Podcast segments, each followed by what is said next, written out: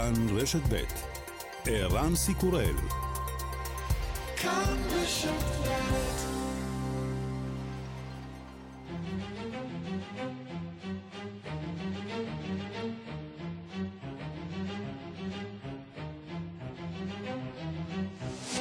השעה הבינלאומית 21 בספטמבר 2022 והיום בעולם. נשיא רוסיה פוטין מודיע על גיוס של 300 אלף חיילי מילואים בניסיון לבלום את הניסיון האוקראיני המוצלח לשחרר שטחים כבושים.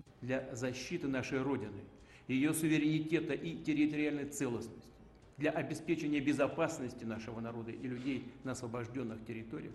כדי להגן על מולדתנו, על ריבונותה ושלמותה הטריטוריאלית, כדי להבטיח את ביטחונם של אומתנו ואנשינו בשטחים המשוחררים, אני רואה צורך לתמוך בהצעות משרד ההגנה והמטה הכללי לקיים גיוס חלקי ברוסיה.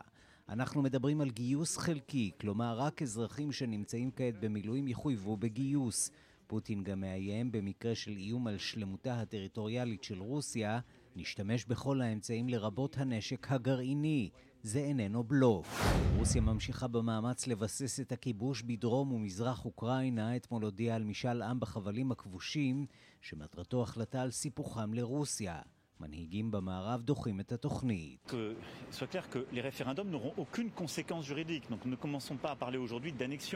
למשאלי העם לא תהיה שום השלכה משפטית, אומר נשיא צרפת מקרו, לא יהיה כאן שום סיפוח, כולל בשטחים שעדיין יש בהם מחלוקת צבאית.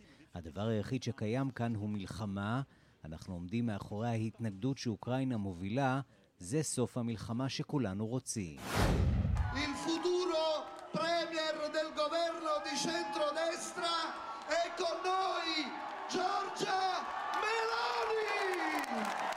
כל הסקרים מצביעים כי מפלגת האחים של איטליה, מפלגה הקשורה היסטורית בפשיזם, בראשותה של ג'ורג'יה מלוני, תנצח בבחירות שהתקיימו במדינה ביום ראשון. מלוני, שמנסה להציג עצמה כאשת ימין מרכז, הודיע אתמול על הדחת אחד ממועמדי המפלגה, משום ששיבח את אדולף היטלר ברשתות החברתיות. הציבור באיטליה נלהב מן האישה, שאולי תהיה ראשת הממשלה הראשונה בהיסטוריה של המדינה.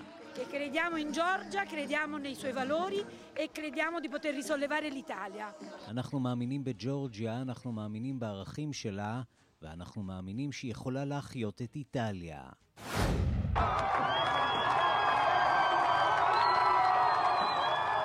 מהומות החיג'אב באיראן, עד כה שלושה הרוגים במחוז כורדיסטן האיראני. אתמול נהרג גם שוטר במהומות בשירז ועוד ארבעה שוטרים נפצעו. שר התקשורת מזהיר את האיראנים התכוננו להגבלות על האינטרנט. בערים שונות ברפובליקה האסלאמית נשים מצטלמות מסירות את החיג'אב, מעלות אותו באש ואף גוזרות את שערן. וגם...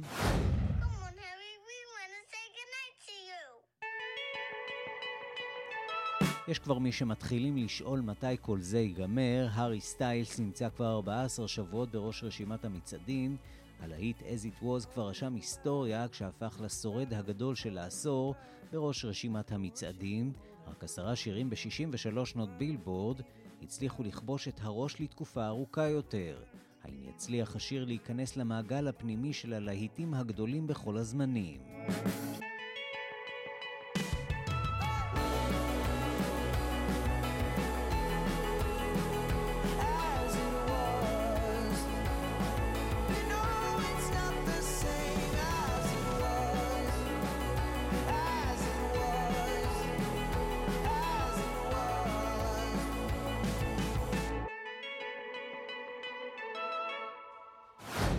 השעה הבינלאומית שעורך זאב שניידר, מפיקה אורית שולץ, בביצוע הטכני יאיר ניומן ושמעון דוקרקר, אני רנסי קורל, אנחנו מתחילים.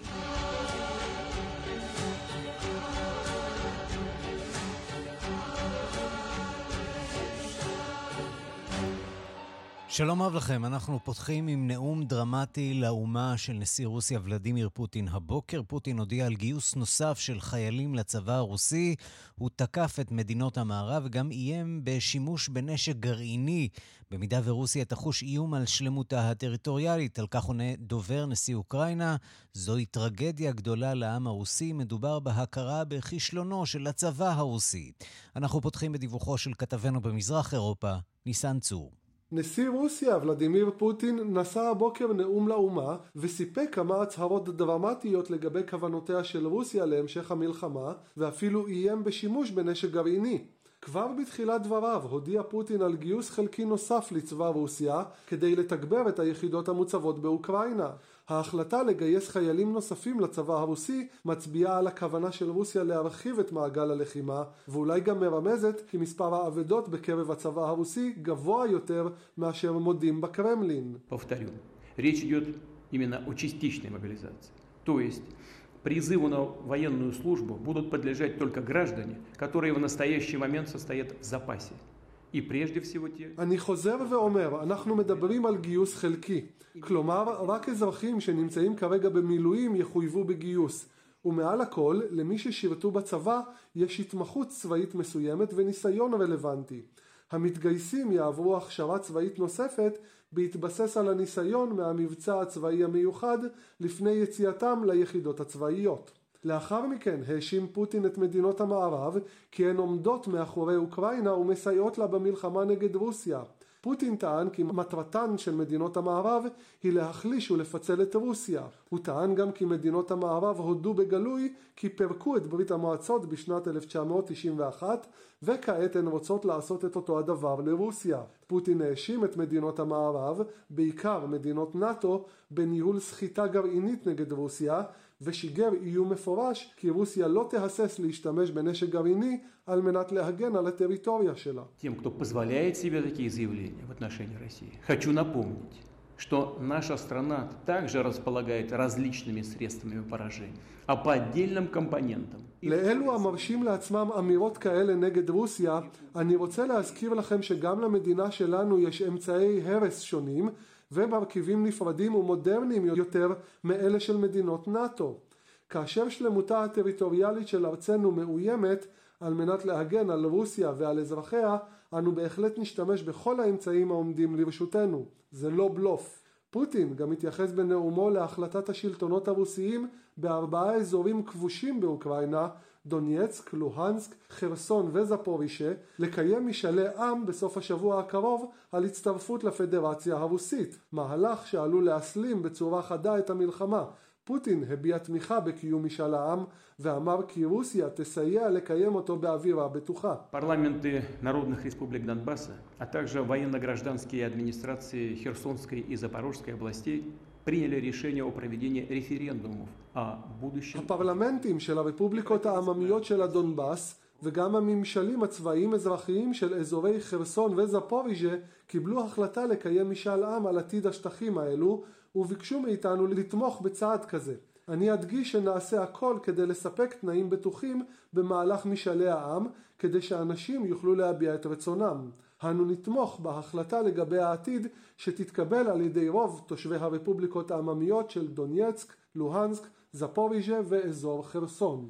מי שהגיב לנאומו של פוטין הוא מנהיג האופוזיציה הכלוא ברוסיה אלכסיי נבלני שטען כי פוטין רוצה לגרום למותם של כמה שיותר בני אדם חפים מפשע. Уже сейчас понятно главное, что то преступление, та преступная война, которая идет, преступная агрессивная война, она усугубляется, углубляется и в это во все Путин пытается вмешать. הדבר העיקרי כבר ברור כעת, שהפשע הזה המלחמה האגרסיבית הפושעת הזו מחמירה, מעמיקה, ופוטין מנסה להכניס כמה שיותר אנשים לכל זה. הוא רוצה למרוח מאות אלפי אנשים בדם הזה. זה יוביל לטרגדיות עצומות, לכמות עצומה של אבדות. זה לא הוביל וזה לא יכול להוביל לשום דבר טוב. לאחר נאומו של פוטין נאם גם שר ההגנה הרוסי סרגי שויגו. שויגו הדגיש כי רוסיה נלחמת למעשה מול המערב ואמר כי הנשק המערבי משמש לתקיפות של יעדים אזרחיים ברוסיה, שמפקדים הערבים יושבים בקייב ומנהלים את המבצעים הצבאיים של אוקראינה, וטען כי כל הלוויינים של נאט"ו פועלים כעת רק נגד רוסיה. שויגו ציין כי סטודנטים לא יגויסו לצבא הרוסי ככל הנראה מחשש להתקוממות של הסטודנטים בקמפוסים נגד המלחמה. 300 тысяч резервистов, которые будут призваны, хочу сразу сказать, что это не единоразовая את אותה עבודה которая... 300 אלף חיילי מילואים יגויסו. אני רוצה לומר מיד שזו לא פעימה חד פעמית, הפעילות הזו תימשך באופן שגרתי. שויגו גם טען כי מאז פרוץ המלחמה נהרגו כששת אלפים חיילים רוסיים, בעוד אוקראינה איבדה לטענתו מאה אלף חיילים. באוקראינה לעומת זאת טוענים כי מספר האבדות של רוסיה עומד על חמישים וחמישה אלף חיילים. ניסן צור, פולין שלום לכתב חדשות החוץ, יואב זהבי. שלום ערן, שלום ערן. אתה uh, משוחח עם uh, אזרחים מרוסיה אחרי נאומו של uh, הנשיא פוטין. אין הקלטות מטבע הדברים, אנשים נכנסים במידה רבה למחתרת מחשש מפני השלטונות. מה הם אומרים על ההחלטה להרחיב את הגיוס?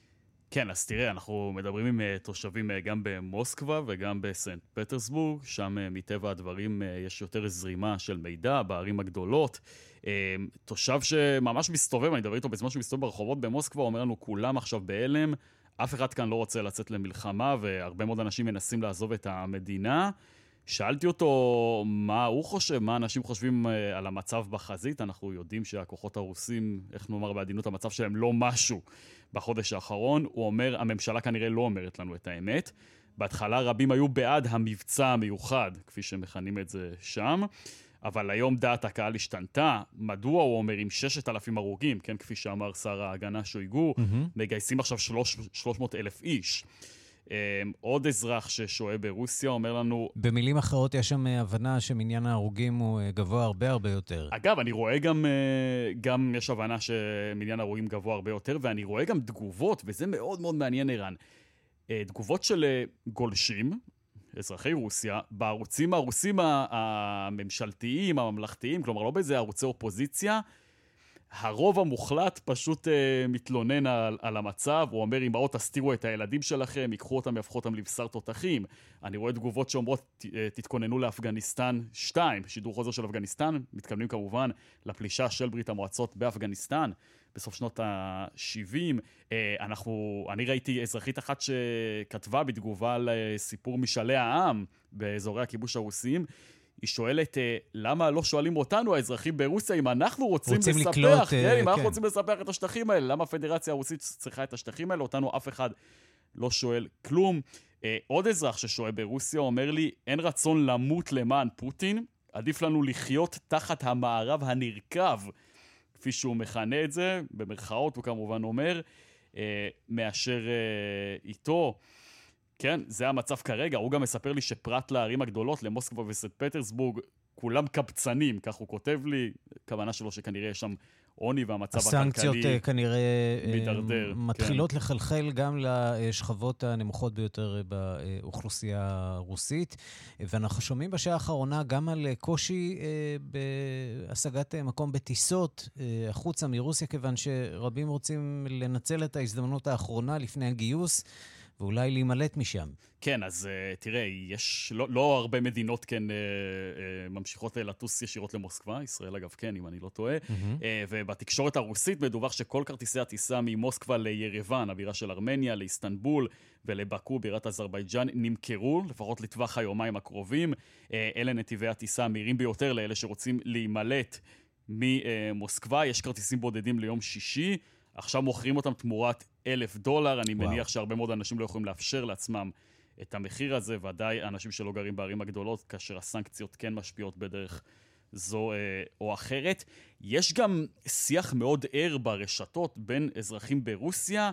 האם אפשר בכלל לעזוב את המדינה? כי רצות כל מיני שמועות שבעצם מי שבגיל גיוס 18 ומעלה, נדמה לי עד גיל כמעט 60 אם אני לא טועה, אה, אה, יאסר עליו בעצם לעזוב את המדינה והוא לא יוכל לרכוש כרטיסים אה, באתרים של חברות התעופה הרוסיות. לפי שעה אומרים, לפחות בשדה התעופה, בנמל התעופה של סנט פטרסבורג, אין שום הוראה ואנחנו מאפשרים לכל מי שרוצה לטוס לטוס, לא קיבלנו כרגע הוראה אה, לאסור יציאה של אה, נוסעים מהמדינה. כן, והמצב הזה כמובן אה, מעורר גם שאלות לגבי החילוץ של יהודים משם, מרוסיה, כן. וההיערכות של ישראל להוציא משם כמה שיותר יהודים בתקופה הזאת הרגישה. יואב זהבי, כתב תחום החוץ, תודה. תודה רבה, אירן. אז מה אומרים באירופה? התגובות הראשונות אה, במערב אירופה מצביעות על אה, קור רוח יחסי מול אה, הצהרות שליט רוסיה. באירופה סבורים שמדובר בעצם בהודעה בחולשה מצידו, גם אם המצב עלול להסלים במהירות. הדיווח של כתבנו בפריז, עידון קוץ. ההצהרות וההודעות של פוטין תפסו חלק מהמנהיגים האירופים שנמצאים בעצרת האו"ם בתנומה עמוקה. זה בעצם המצב שבו רובם נמצאים מתחילת המלחמה, התלוצץ מקור דיפלומטי. אחרים הגיבו באיפוק יחסי, כאשר הנימה המובילה היא הצהרות פוטין מעידות דווקא על חולשתו ועל כך שהוא מפסיד במלחמה ושאינו מסוגל לגייס את אזרחיו אלא בכפייה. ראש ממשלת הולנד מרק רוטה אמר שמדובר בסימני פאניקה מכיוון הקרמלין לדבריו פוטין השתמש בעבר ברטוריקה של שימוש בנשק הגרעיני והציע לשמור על קור רוח. שר הגנה הבריטי בן וולאס אמר שהגיוס החלקי מהווה הודאה בכישלון הפגישה הרוסית לאוקראינה ולא יוכל להסתיר את העובדה שהאוקראינים מנצחים במלחמה, שהקהילה הבינלאומית מאוחדת ושרוסיה הפכה למנודה. סגן קנצלר גרמניה רוברט האבק אמר שהגיוס החלקי ברוסיה מהווה הסלמה של הסכסוך. Ein schlimmer und falscher Schritt erneut aus Russland, den wir natürlich politisch bewerten und זהו צעד שגוי ונורא נוסף מצד רוסיה, נדון בתגובה הולמת. בכל מקרה ממשלת גרמניה תמשיך לתמוך באוקראינה בזמנים קשים אלה. בדבריו לפני הודעת פוטין אמר נשיא צרפת עמנואל מקרון בעצרת האו"ם כי עלינו לבחור בין שלום למלחמה. La Russie a déclaré la guerre. Elle a envahi cette région. Elle l'a bombardée. Elle a tué des gens. Elle a fait fuir d'autres gens. Et maintenant, elle explique que dans cette même région, elle va organiser... רוסיה הכריזה מלחמה, פלשה לאזור, הפציצה, הרגה אנשים, הבריחה אחרים, ועכשיו היא רוצה לארגן משאל עם באותם אזורים. אלמלא זה היה טרגי, אפשר היה לצחוק. זוהי ציניות שלא תוכר בבירור על ידי הקהילה הבינלאומית ולא יהיה לה תקף חוקי. המוצא היחיד הוא סבור עדיין זו נסיגת כוחות רוסיה וחזרה למשא ומתן על פי תנאי האוקראינים. שר החוץ הליטאי הודיע על העמדת צבא ליטא במצב חירום. שר החוץ הלטבי הצהיר שלא יהיו שינויים בנהלים כדי לתת מקלט אפשרי לנמלטים מגזירת הגיוס ברוסיה. האפיפיור פרנציסקוס לא חרג ממנהגו ולא האשים ישירות את רוסיה, אך סיפר על עדותו של שליחו הקרדינל קרייבסקי. la della martoriata Ucraina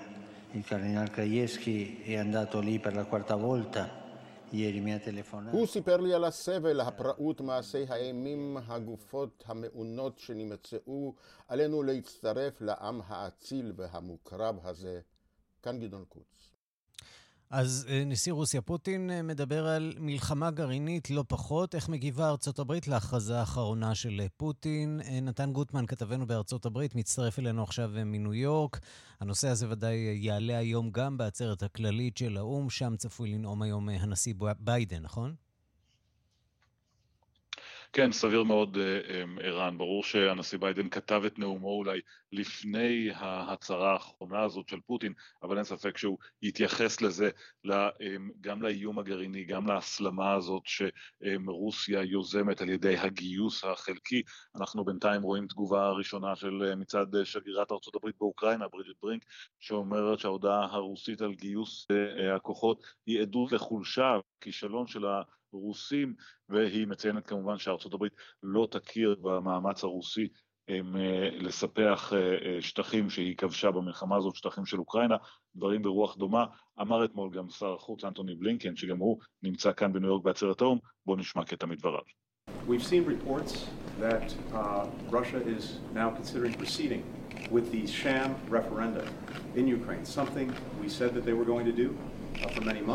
Uh, having put installed uh, puppet representatives in the parts of Ukraine that they've seized, uh, and now looking to proceed with referenda that would be a sham, and that would then lead to them claiming the annexation of Ukrainian territory.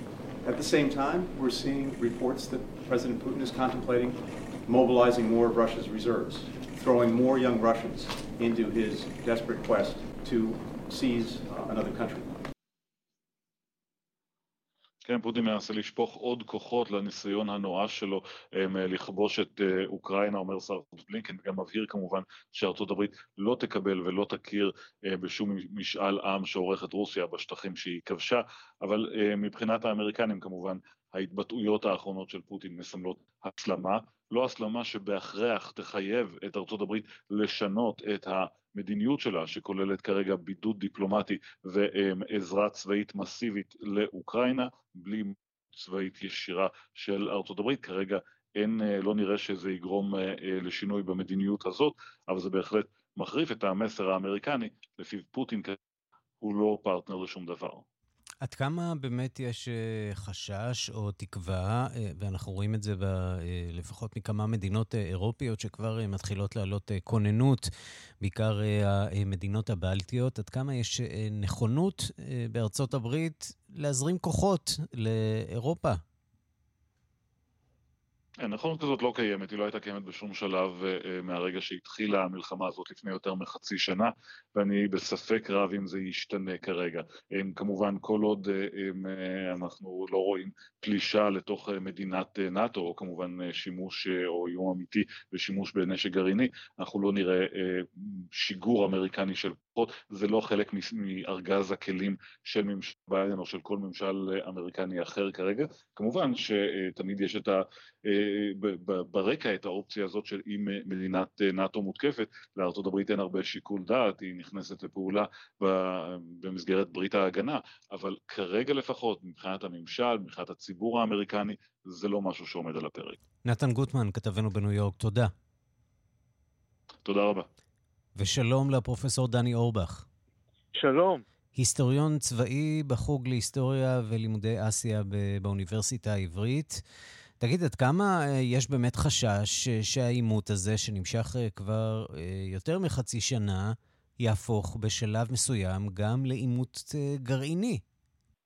הייתי רוצה לומר שהסיכוי קלוש, ובכל בחינה רציונלית תאמר שהוא אכן קלוש. להפעיל נשק גרעיני זה דבר עם השלכות דמיוניות. אני לא, לא חושב למשל שנאט"ו תוכל שלא להתערב.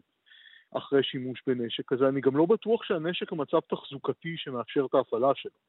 אה, תחזוק ראשי נפץ גרעיניים זה דבר מאוד קשה, עולה הון והריקבון של המערכת ברוסיה עלול להקשות על זה, אבל שוב זה ניחושים, אף אחד לא יודע. התחזוקה במערב להערכתך אה, טובה יותר? גם שם לא השתמשו אני... בנשק גרעיני הרבה מאוד שנים. כן, אבל אני בטוח שמתחזקים אותו יותר טוב מאשר במערכת מושלמת. כמובן אנחנו לא יכולים לדעת. רק ניחושים אלא רק השערות, וחשוב מאוד מאוד להדגיש שאני לא מבטל את האיום הזה, מכיוון שפוטין הפתיע את כולנו כמה פעמים כבר בעבר. יכול להיות שהוא דרך אגב יעשה ניסוי גרעיני קודם, או, או משהו כזה כאיזה שלב בהסלמה. פרופסור דני אורבך, אנחנו קצת אה, מתקשים לשמוע אותך. אה, נסה לראות אם אתה יכול להגיע לאיזושהי נקודה עם אה, קליטה טובה יותר. אין קליטה, שומעים אותי? עכשיו שומעים אותך היטב, כן. כן. נקווה שכך זה יישאר. אז עימות גרעיני, בואו נקווה שלא יהיה. מה נמצא בעצם בארסנל האופציות הגרעיניות של הנשיא פוטין? הוא יכול לעשות ניסוי גרעיני, קודם כל, כדי להתריע.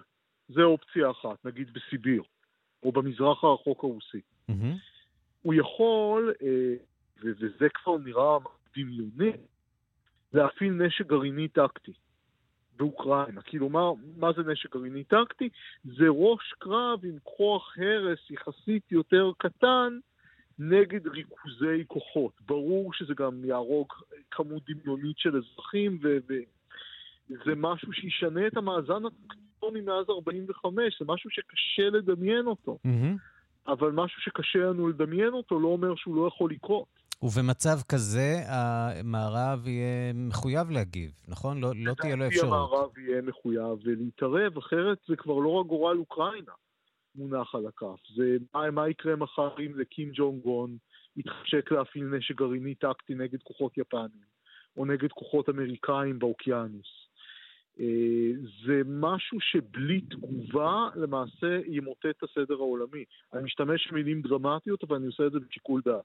לא, אתה אומר אה, ימוטט את הסדר העולמי, ואפשר גם להתייחס כאן אה, כמובן לסוגיית סין-טיוואן, כי ברגע שהדבר הזה מתחיל, זה יכול להסלים אפילו עוד יותר ברמות שקשה לנו לדמיין. זאת ועוד. לסין הרבה יותר קל להפעיל נשק גרעיני באופן, אני שם את זה כמובן במרכאות, נקי.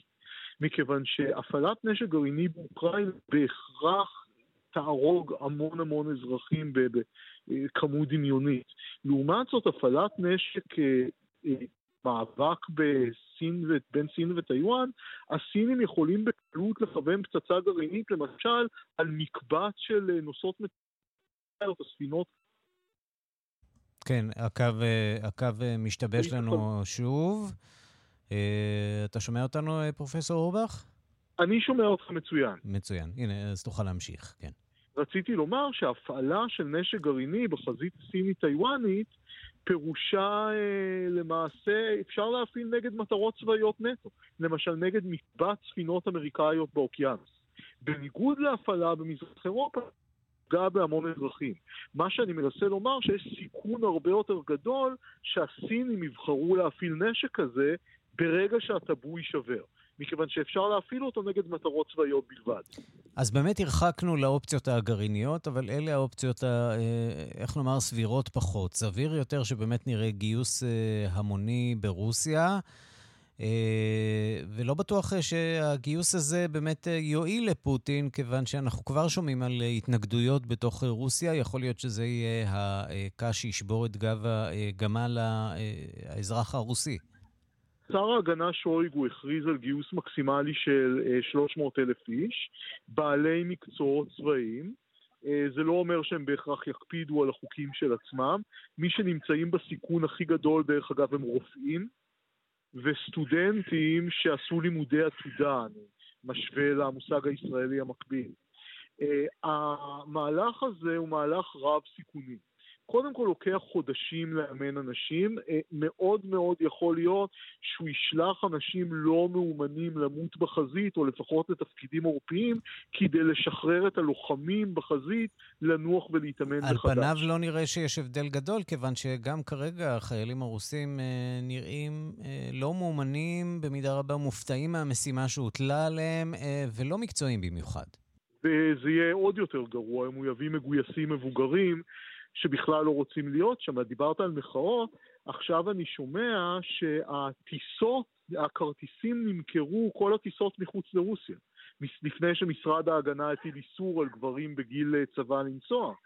אה, מנסים לצאת דרך מעברי הגבול, אנשים מנסים לברוח, המוטיבציה בקרשים, ופוטין זוכר, אמור לזכור לפחות, שהמשטר הקיסרי ב-1917, משטר הצאר הרוסי התמוטט בדיוק בגלל זה, בגלל תבוסה במלחמה וגיוס מאוד מאוד לא פופולרי. אני לא אומר שהמשטר ייפול מחר, אני רק אומר שפוטין לקח פה סכנה מאוד מאוד משמעותית.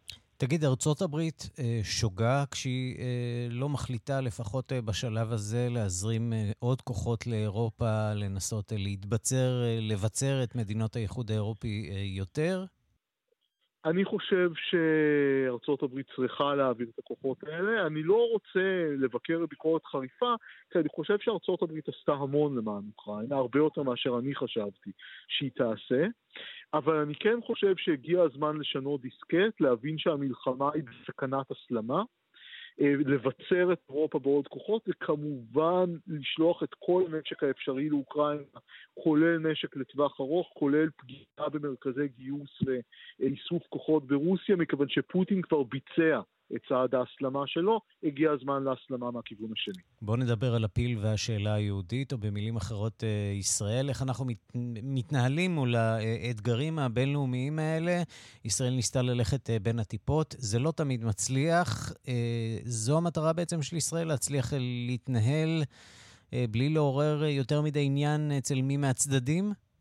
אני אמרתי מתחילת המלחמה שישראל שגתה. בכך שהיא ניסה להתנהל בין הטיפות. זה היה עוד הגיוני כשראש הממשלה לשעבר בנט, ראש הממשלה החליפי היום, ניסה לתווך בין רוסיה לאוקראינה, אז כל סיכוי לסיים את המלחמה אולי היה שווה את המאמץ. עכשיו שאין סיכוי כזה, ברור לנו שמצד אחד רוסיה לא מעריכה הליכה בין הטיפות. אנחנו רואים מה הם עושים לסוכנות היהודית ברוסיה. מצד שני, הסכנה שאנחנו מפחדים ממנה, הנוכחות הרוסית בסוריה, היא כבר בקושי קיימת. הרוסים מעבירים כוחות מסוריה אוקראינה, למעשה מרוקנים את סוריה. אבל יש ו... סכנה לגורלם של היהודים ברוסיה, שאנחנו היינו רוצים לראות אותם אה, כאן בארץ, אם הם מעוניינים בכך. והנה, הרוסים בכל זאת אה, סוגרים את הסוכנות היהודית. אני, מישהו ברוסיה מתרשם מהליכה אה, בין, מהליכה בין הטיפות. מבחינתם, לתמוך בהם או שאתה נגדם. פרופסור דני אורבך, אנחנו נסתפק בדברים האלה כיוון שהקו אה, משובש, אבל אה, בהחלט אה, נהנינו לשמוע את דבריך. לא את הבשורה הלא משמחת של היום הזה שמגיע אה, מרוסיה, אבל תודה רבה לך על הדברים. השעה הבינלאומית, בחירות באיטליה, זה יקרה בתחילת אה, השבוע הבא. המפלגה האיטלקית הנאו-פשיסטית, האחים של איטליה, שצפויה לנצח אה, בבחירות שהתקיימו ביום ראשון, היא השעתה את אחד המועמדים שלה בעקבות התבטאות שלו מ-2014, ובה הוא פרסם בפייסבוק דברי שבח לאדולף היטלר. המפלגה הזאת אה, מנסה ומצליחה למשוך לא מעט אה, קולות אה, גם של יהודים, והיא משקיעה מאמץ כדי להוכיח שאיננה אנטישמית. אנחנו רוצים לומר שלום לדוקטור דרור אידר, לשעבר שגריר ישראל באיטליה. שלום. חזרת אלינו לארץ. כן, לפני שבועיים. כן, כן. יפה, אז ברוך הבא אה, בארץ. אתה אה, משאיר את איטליה אה, ימנית יותר מכפי שהייתה, אני מניח שזו לא השפעה ישירה אישית שלך.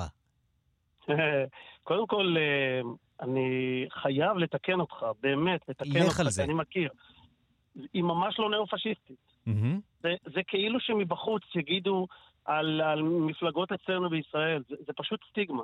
זה נכון שיש במפלגה הזאת, יש איזה שהם רכיבים שהם, אה, יש בהם אה, נהייה לעבר הפשיסטי, אבל אלה רכיבים מועטים, ואין לא, להם נציגים בפרלמנט. אני מכיר את אה, ג'ורג'יה מלוני, היא עומדת אולי כנראה להיות האישה הראשונה בראשות ממשלת איטליה מאז, מאז שאיטליה נוסדה. Mm-hmm. זה לא דבר של מה בכך, היא אישה מאוד רצינית, אה, היא אוהדת את ישראל, היא לא, היא ממש, אפילו לא בקנה מידה של, של לפן או כל מיני כאלה, ממש לא. היו לי איתה כמה וכמה שיחות עומק ארוכות, שעות דיברנו, היא הגיעה לפה, הייתה השרה הכי צעירה לפני 11 שנים, היא, היא ביקרה ביד ושם, היא אמרה שזה שינה את השקפת עולמה לגמרי. אפשר לקרוא בשבת האחרונה, אה, עיתון ישראל היום פרסם ראיון מקיף איתה, אפשר להתרשם מהעמדות שלה. הם ממש לא נאו-פשיסטים ולא פשיסטים. והנה אנחנו רואים שמתוך המפלגה שלה אה, צצים אה, נכון. אנשים שמשמיעים דברי שבח לאדולף היטלר, זה לא... באוגוסט, כשעוד הייתי שגריר, תפסנו שניים, שניים ממפלגת המרכז-שמאל, ה-PD, פרטיזו דמוקרטיקו, אה, עם התבטאויות קשות נגד ישראל. אחד מועמד לבחירות, אה, מועמד מבטיח לבחירות, אמר שישראל היא לא לגיטימית, קיומה הוא בחטא. הוא אמר שירושלים היא כבושה, הוא דיבר, ב... השנייה אמרה, דיברה על אפרטהייד. ודרך פעילות שלנו, גם הוא הושעה והוא עף. שים לב שגם הם אה, אה, הזיזו. אה, זו מפלגה ימנית, אה, יש לה עמדות מאוד ברורות ביחס ל... תראה, הבעיה של... אה, באירופה בכלל, באופן כללי, יש מתח בין הרצון הלאומי של כל אה, עם להתבדל או ל, ל, ל, לציין את, אה, את אה, ייחודו ההיסטורי והלשוני וכולי. מצד שני, המטריה ש, שהאיחוד האירופי נותן היא מאוד uh, uh, טובה ומפנקת. גם, uh, גם אלה שהיו פעם בדלנים באיטליה לא מדברים באמת על... וזאת באמת פרטות. השאלה, איפה איטליה uh, תחת מלוני תראה את עצמה ת, במסגרת uh, האיחוד האירופי? היא תראה את עצמה במסגרת, כן, כן. תראה, הם, אף אחד לא מדבר בצורה ברצינות. הם יהיו חלק מהאיחוד האירופי. אה, גם, אה, תראה, היא גם, היא גם פוליטיקאית מקצועית, כיוון שעשתה הכי פחות טעויות. ולכן... אה, היא הייתה כבר שרה למעשה בממשלה של ברלוסקוני, וזוכה... לא, ברלוסקוני, בדיוק, היה לפני 11 שנים, אבל לא נכנסה. תראה, באיטליה, אני שירתתי תחת שלושה ראשי ממשלה, שלושה... אותו ראש ממשלה פעמיים, שתי ממשלות שלו, ועוד ראש הממשלה האחרון דרגי. אמ. אבל הבחירות פחות או יותר אה, התקיימו נגיד חצי שנה לפני הזמן, במועדו. אה, היא רואה את עצמה חלק מהאיחוד האירופי. זה נכון שיכולים להיות ויכוחים, אבל בואו נזכור שהאיחוד האירופי, אה, או נקרא לזה ממשלת הפקידים בבריסל, לא כל דבר שהם עושים הוא קדוש. איטליה במשך שנים אתה אומר ממשלת פקידים, אבל uh, זו במידה רבה ממשלה שאנשים בוחרים בה, גם בבחירות uh, בפרלמנט נכון, האירופי, וגם... נכון, מתח, uh, אבל כן. יש מתח, זה מתח קיים, זה מתח שקיים בכל מדינה, בין ה, uh, הרצון שלהם לסטות לגמרי, ב, ב, גם בתוך המדינות עצמם, לבין הרצון של המדינות לאיזושהי עצמאות או ריבונות מסוימת. אבל זו לא, זו לא הנקודה. תראה, זו, זו מפלגת ימין, מבחינה כלכלית הם בעד שוק חופשי. אה, יש להם אה, עמדה אה, נוקשה יותר בענייני הגירה. אפשר להבין את זה גם לאור מה שקורה בסקנדינביות ובצרפת. ביחס לישראל הם מאוד מאוד ידידותיים, mm-hmm. וזה לא בכדי אמרת שיש גם יהודים שתומכים בהם. זו לא, באמת, ערן, זו לא זו לא מפלגה פשיסטית. תשמע, לא אני, אני, אני, אני על 20, בנוסף להיותי, בנוסף להיותי אזרח אה, ישראלי, אני גם אזרח איטלקי, ואני, איך נודע על האמת, צריך להודות על האמת, קצת מודאג מכל הסיפור הזה. אה, סבי וסבתי חיו תחת אה, חוקי הגזע של הפשיסטים באיטליה. אה, הם היו מאוד מוטרדים מהמגמות האלה שם באיטליה, ואני גם מוטרד, ואני לא... ואני תוהה, האם אנחנו כישראלים, כיהודים, לא צריכים להיות מודאגים ממגמות לא, כאלה? לא, אני חושב שאתה מודאג יתר על המידה mm-hmm. בעניין הזה, מכיוון שהם לא קשורים לעניין. היא... היא תקרא מה שהיא אומרת. אני גם דיברתי עם לא מעט בכירים שם.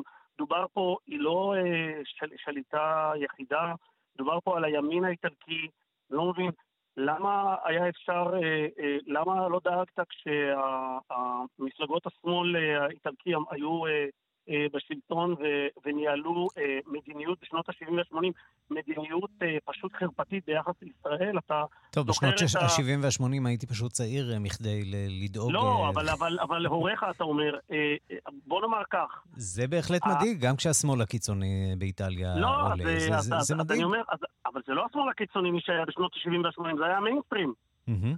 והיחס לישראל, זה שהייתה שם איזושהי הסכמה בשתיקה עם אש"ף, אתם אה, תוכלו לפגוע במי שאתם רוצים, רק אל תעשו את זה על אדמת איטליה, עד שזה יתפוצץ להם בפנים. אנחנו מכירים את הדברים האלה. בוא, עזוב. שמע, מדובר במפלגה שיכולה להיות ידידה טובה לישראל, ואני גם מצפה, יחד עם, אה, עם הלגה, סלוויני, אני מצפה גם שיהיה שינוי, תראה, בשלוש השנים שהייתי, אה, בהזדמנות לדבר איתי גם על הכלכלה, כי עשינו שינוי מאוד גדול. Mm-hmm. ב-2021 כבר עלה ייצוא הישראלי ביותר מ-40 אחוז, והשנה הזאת הוא יגדל לא יותר, אבל אה, יש לנו שיתופי פעולה אדירים עם איטליה, עם כל, עם כל אה, אה, משרדי הממשלה, בביטחון, בסייבר, בצבא, בבריאות, תשמע, בחקלאות. מה שבטוח, אלה, אלה שתי האומות, ה...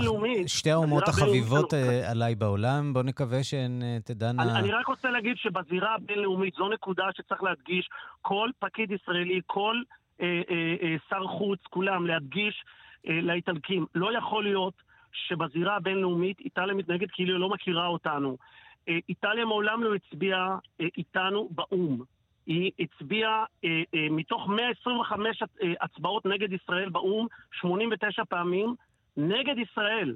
ושאר הפעמים היא נמנעה. טוב, בוא נראה אם הדבר הזה ישתנה, אם אכן מלוני תיבחר. דוקטור דרור עידר, לשעבר שגריר ישראל באיטליה, אנחנו עוד אה, ודאי נדבר אה, בשבוע הבא. אה, יש אומנם ראש השנה וכולי, אבל אנחנו נמשיך כמובן לעקוב אחרי הבחירות. תודה רבה לך. גם בכלל באירופה. ארי ודרצ'י. תודה. השעה הבינלאומית, ידיעה אחת שמגיעה אלינו מדנמרק בשעה האחרונה, המלכה היחידה של אירופה אחרי לכתה של המלכה אליזבת, זוהי מלכת דנמרק, מרגרטה השנייה בת ה-82. היא אה, נדבקה בקורונה.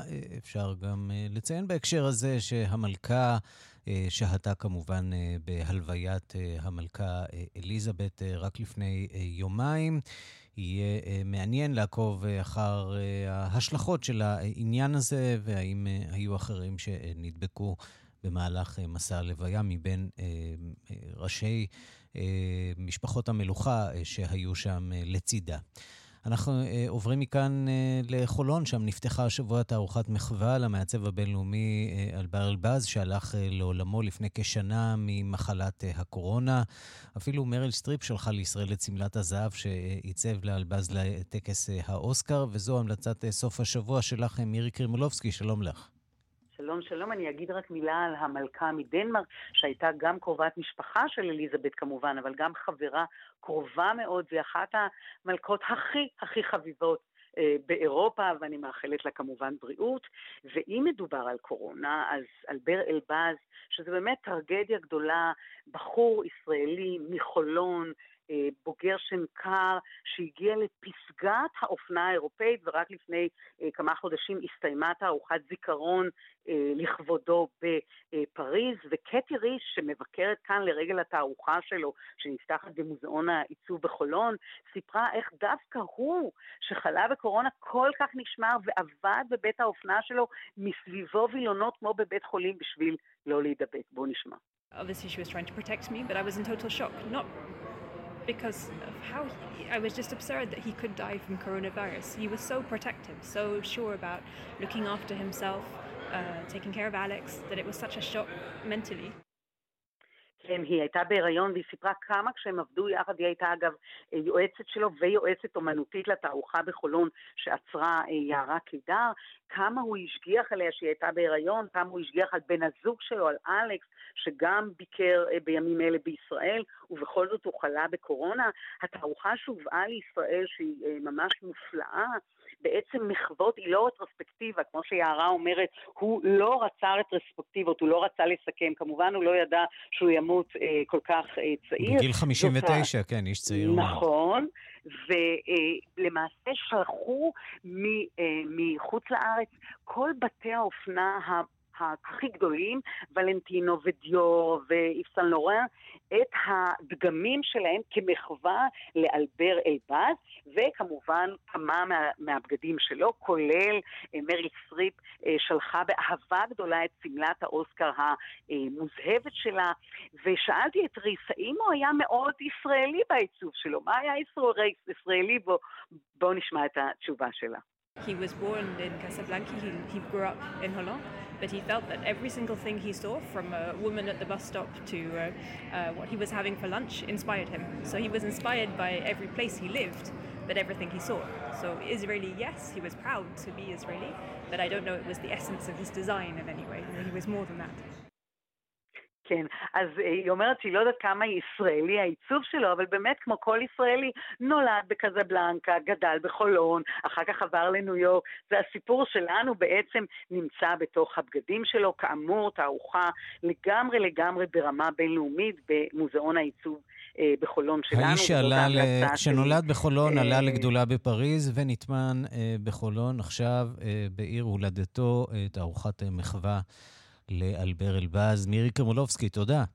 תודה לך, ערן. ועכשיו לפינת המוסיקה העולמית שלנו עם אה, משה מורד, עורך ומגיש התוכנית אה, רדיו מונדו בכאן תרבות. אה, שלום, משה. השבוע אנחנו שלום, רוצים שלום. לדבר על זמר הסול האמריקני הנודע ג'ון לג'נד, שמציב אתגר טיק טוק למעריצים שלו ברחבי העולם, לשיר איתו דואט. יש לנו זוכה? יש לנו זוכה, וזה בעצם אחד הדברים היפים שכולם טורחים להזכיר עכשיו, איך הטיק טוק הצליח אה, לחבר בין אה, אפריקה שבארצות הברית, להשפעה האפריקאית בארצות הברית, לאפריקה ממש. אה, הזוכה היה בחור מדרום אפריקה, זמר מאוד ידוע בדרום אפריקה בשם מתנדזו גתיה, אתמול זה פורסם בכל uh, העיתונים האפריקאים ואמצעי התקשורת האפריקאים, כל כך גאים בזכייה הזאת.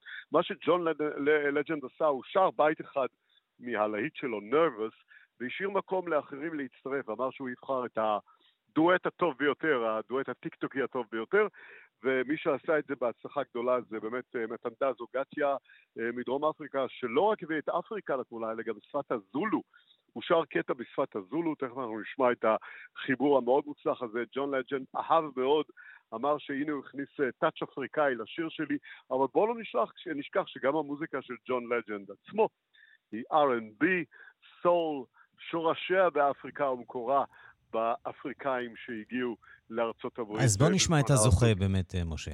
נשמע את שניהם יחד.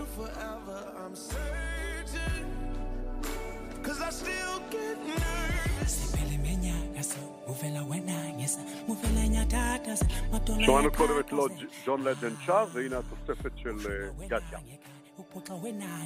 ubhebenya tatas wabhebenya kusaba mena ngizokuthanda kuyovalwa senza abantwana ngenza abazali bajabule phakathi ngizothanda kuyovalwa senza abantwana ngenza abazali bajabule phakathi איזה יופי, בוא נקווה שעוד נשמע דואט אמיתי בין השניים האלה. אנחנו כולנו מקווים שזה יביא אולי אפילו אלבום יחד, זה נשמע כל כך יפה, כל כך אורגני, ולחשוב שבעצם זה היה מין, מין משחק כזה בטיקטוק. משה מורד, איש המוסיקה העולמית שלנו, תודה. תודה ערן, שנה טובה. כן, כך עושים מוזיקה היום, באמצעות uh, הטיקטוק. ועד כאן השעה הבינלאומית מהדורת uh, יום רביעי, אחרונה לשבוע הזה שערך זאב שניידר, המפיקה אורית שולץ, הטכנאים יאיר ניומן ושמעון דוקרקר, אני רנסי קורל. מיד אחרינו רגעי קסם עם גדי לבנה, מחר מרחבת עם ערן זינגר. מכאן אנחנו מאחלים לכל בית ישראל שנה עברית טובה. אנחנו נפגשים שוב ביום רביעי הבא, בשתיים בצהריים, עם מהדורה החדשה של השעה הבינלאומית. להתראות.